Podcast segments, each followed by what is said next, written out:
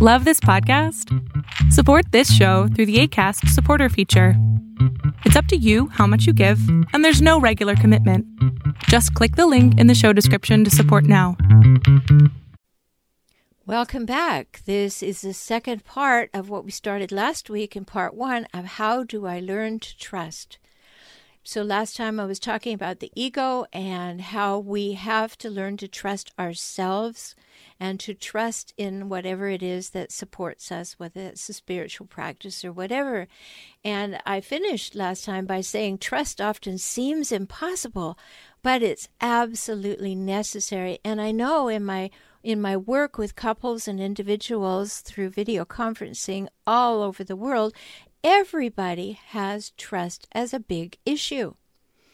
And it wasn't long ago that I was working with a high level team from an international company, and we were comfortably enjoying a beautiful Southern California day together. And it was in the vice president's outdoor room overlooking the garden in his home. And there was something going on within this team. I just felt it, I could see it, it was almost palpable. Um, but it was just not obvious, but so disruptive.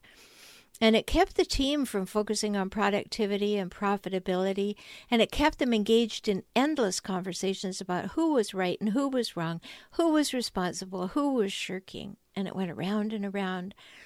And we gathered together there. Why I was brought in was to unearth the issues and delve into the dynamics. And as I led them with a PowerPoint to examine different ideas about functioning as a collaborative, high performance team and to lay some groundwork, everybody seemed to be in agreement with the concepts. And of course, there I am as a team builder, a mediator. I was looking for underlying issues, and these fellows, they were all men, seemed to be masters at masking them. We were together for eight hours when the issue finally surfaced very subtly. Everyone felt the shift. Flights were delayed, plans changed. We committed to staying together until the job was done. And underlying all the years of working together and even being able to say they loved each other was the, the issue, the crux of the dysfunction. They did not trust each other. They tried very hard to rationalize and make that reality go away, but it could not be extinguished. Because they cared deeply about their company, their sales, their mission, these guys hung in and the chasm was bridged. And all the denial in the world could not cover the result of their lack of trust. Now, happily enough, they are now engaged in much more honest ways and are building a culture based on trust. For many of us who grew up under difficult circumstances, trust can be a very difficult issue, just like with that team. We experience life very much like that Charles Schulz cartoon character. You know, the Charlie Brown situation that you see so many times. Time after time, Charlie Brown goes to kick the football from the hands of Lucy, and only to flop after the ball has been suddenly pulled away by Lucy. Regardless of our experience, growth can only occur when we continue to trust, even in spite of our experience. Among the things was need to trust are who we are, where we are, and where we're going.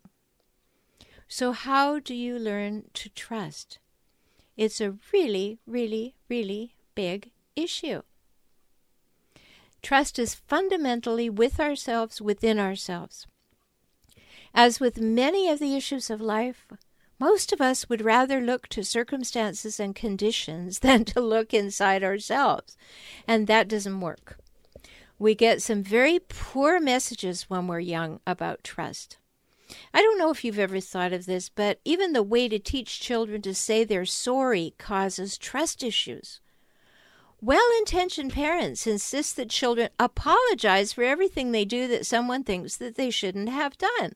And of course, if their behavior hurts another person, yes, it requires talking about. Sometimes, though, you're just not sorry. But your mother raised you right, so you apologize from that habit. Now, is that an example of being trustworthy? Likely not. So we learn early on that we cannot trust even an apology in many cases. And it just continues to get worse from then on. Many of us have experienced abandonment, betrayal, denial, and that again puts trust in question. So, learning to trust is a much bigger issue than it first appears. We have history and habit and hope to consider. Do you trust yourself to perceive the world accurately? Do you trust yourself to choose people in your life wisely? And do you trust yourself to know when it's best to walk away from people and situations? Many folks need help with trust issues because they can't objectify the various elements of their life as easily as a professional can help them do.